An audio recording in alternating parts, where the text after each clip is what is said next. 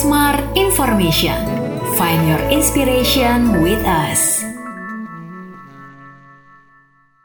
Halo, selamat datang di podcast Smart Information, podcast yang akan membahas tentang strategi bisnis, motivasi, dan mindfulness.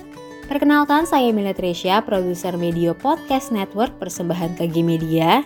Dan sebelum mendengarkan sesi episode kali ini, jangan lupa yuk follow dan beri rating terbaik kamu untuk podcast Smart Inspiration di Spotify, serta nyalakan notifikasi ya, supaya kamu bisa terinfo setiap ada episode terbaru.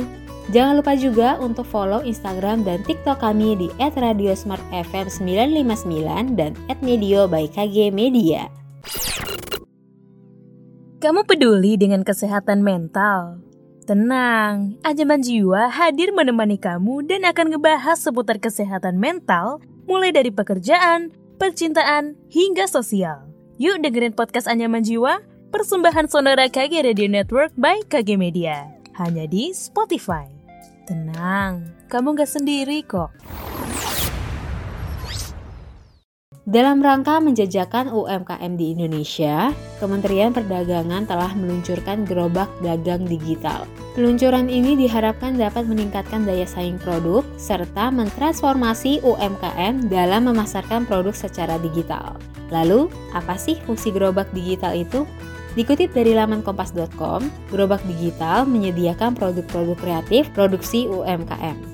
Namun, seiring perkembangannya, produk ini bisa disesuaikan dengan kebutuhan pasar.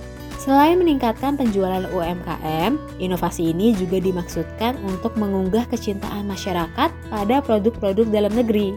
Agus Parmanto selaku Menteri Perdagangan juga turut menyampaikan bahwa inovasi ini akan mendorong penjualan UMKM karena mampu menarik perhatian masyarakat. Terlebih, ini adalah era digitalisasi di mana orang lebih suka berbelanja online.